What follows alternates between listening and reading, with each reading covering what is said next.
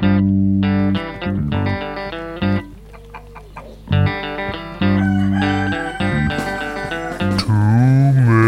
chickens.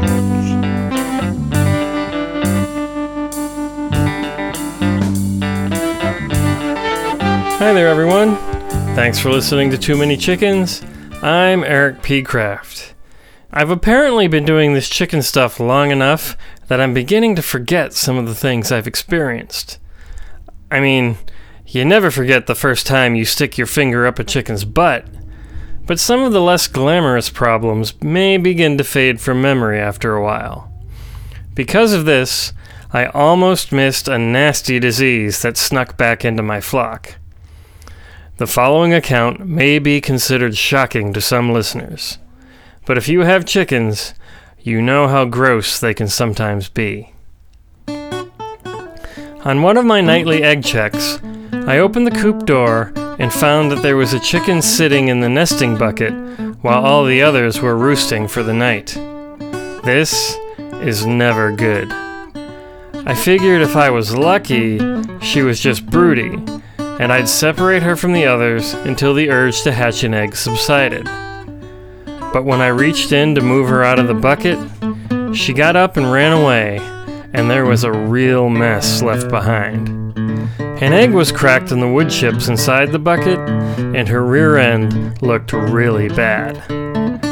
I panicked that I had another chicken with a prolapsed vent, so I ran inside, got rubber gloves, and began my examination.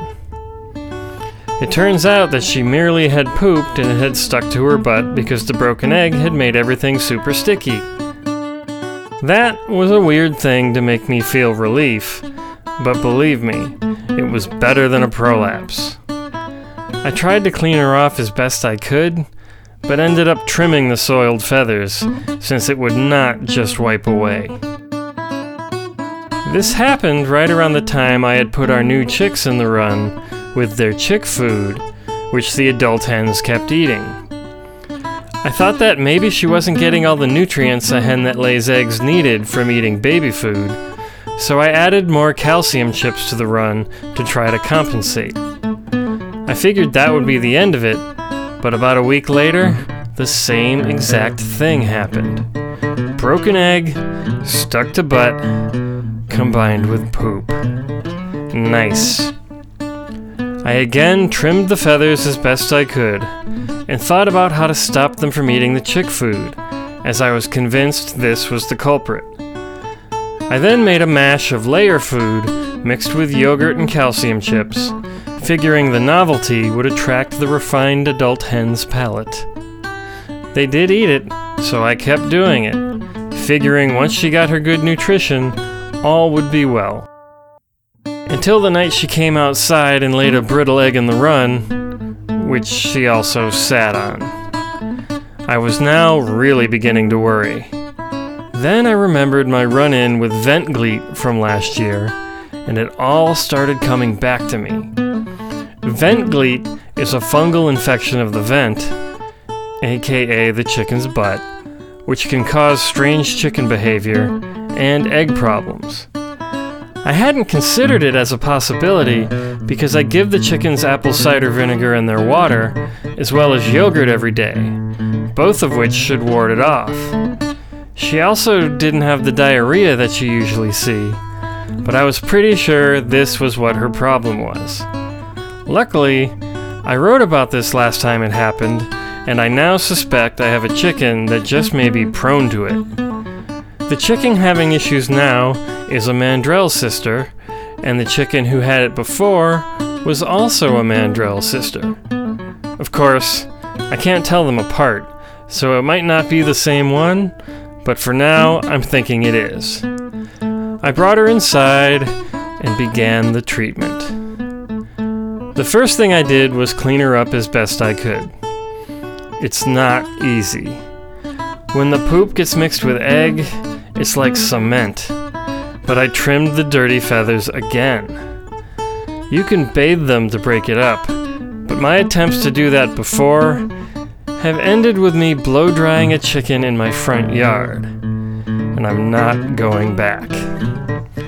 Once she was clean, I gave her butt a quick spritz with athlete's foot spray to kill any bacteria. Then the real fun began. The best method to cure this is to give the chicken a dose of Epsom salts and water. Getting it in their beak is not easy or enjoyable.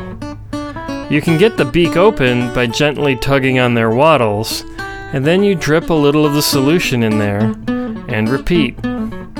It takes a long time to give the suggested amount. Also, I do this while straddling the chicken. When you miss the beak because the chicken moved, you then spray your crotch with Epsom salt solution. The chicken will move a lot. Then you go back into your house, and everyone wonders what you've been up to. Your explanations do not help your case. Anyway, I got her to drink as much of it as I could. You're supposed to keep the sick bird away from the others for about a week, but much like the last time, she wouldn't eat or drink while isolated, and after the Epsom salts, she should really drink a lot. After a day of her rejecting a mash of water, apple cider vinegar, and yogurt, I put her back with the others. She seems to be doing fine, but I know she'll probably need a second dose. They usually do. Maybe I'll put on some waterproof pants next time. But regardless of my pants, vent gleet is going to be something I remember from now on.